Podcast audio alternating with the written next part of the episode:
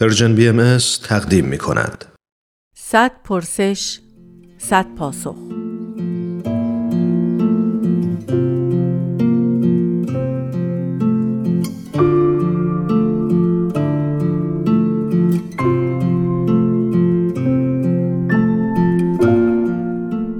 پرسش پنجاهم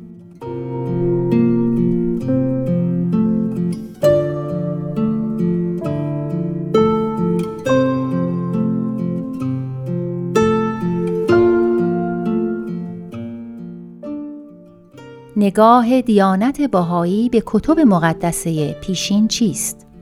آیا شما فکر می کنید که برخی از کتب پیشین مثل انجیل و تورات تحریف شدند؟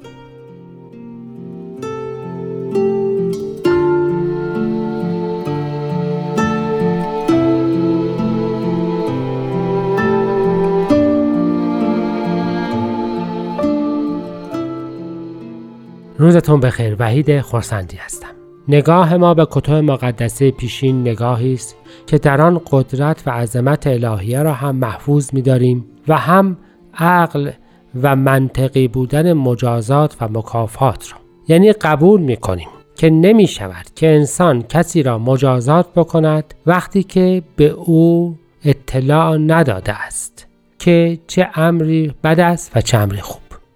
حضرت بهاءالله در کتاب ایقان شاه کلید بشارات کتب مقدسه را دادند و توضیح دادند که این بشارات چگونه با مفاهیم روحانی خود کاملا اتفاق افتاده و هیچ کدامشان بلا تحقق نمانده است. و به این ترتیب ایمان به دیانت جدید مستلزم انکار ادیان گذشته نیست. اما از لحاظ دیگر در فاصله 600 ساله بین ظهور حضرت مسیح تا حضرت محمد.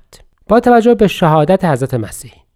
پس مسیحیان قرار بود چه چیزی را اجرا بکنند که رستگار باشند؟ آیا این از عدالت الهی دور نیست که پیامبرش از میان مردم رفته باشد و کتابش هم تغییر کرده باشد و بعد افراد به چه چیزی معاخذند در فاصله بین حضرت موسی تا حضرت مسیح چطور؟ می‌گوییم یا مسلمین همه معتقدند که قرآن تحریف نشده. بسیار خوب.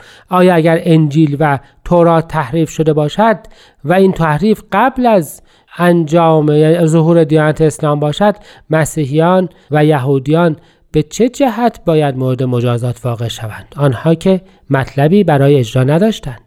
و از جهت دیگر این گزاره که این کتب تحریف شدند بر مبنای واقعیت های تاریخی نیست. یعنی اینکه درست است که در نتیجه تحولات بسیار شدید حاصل ممکن است قسمت از کتب مقدسه دوباره بازنویسی شده باشد جمع شده باشد و امثال این. اما قطعا هیچ کدام از مؤمنین به دیانت آمدانه و عالمانه کتاب مقدس خود را تغییر نمی دهند و این نوع بحث ها البته راجع به جمعآوری خود قرآن هم تا حدودی صادق است. اما همه اینها در اصول محفوظند و همان پیامی که در اصل حفظ کردند و انتقال دادند وسیله تربیت و ترقی مؤمنین بوده. ما تحریف را تحریف به معانی می‌دانیم. معتقدیم رؤسای ادیان معانی کلمات موجود در کتب مقدسه را به نفع خود تحریف کردند و تفسیری بر آن بیان کردند که حقیقی نبوده و به این ترتیب مردم را گمراه کردند. خود متن کلمات تغییر نکرده است. تفسیر غلط است که وسیله تحریف کتب مقدسه شده است و این در تمام کتب مقدسه صدق می‌کند.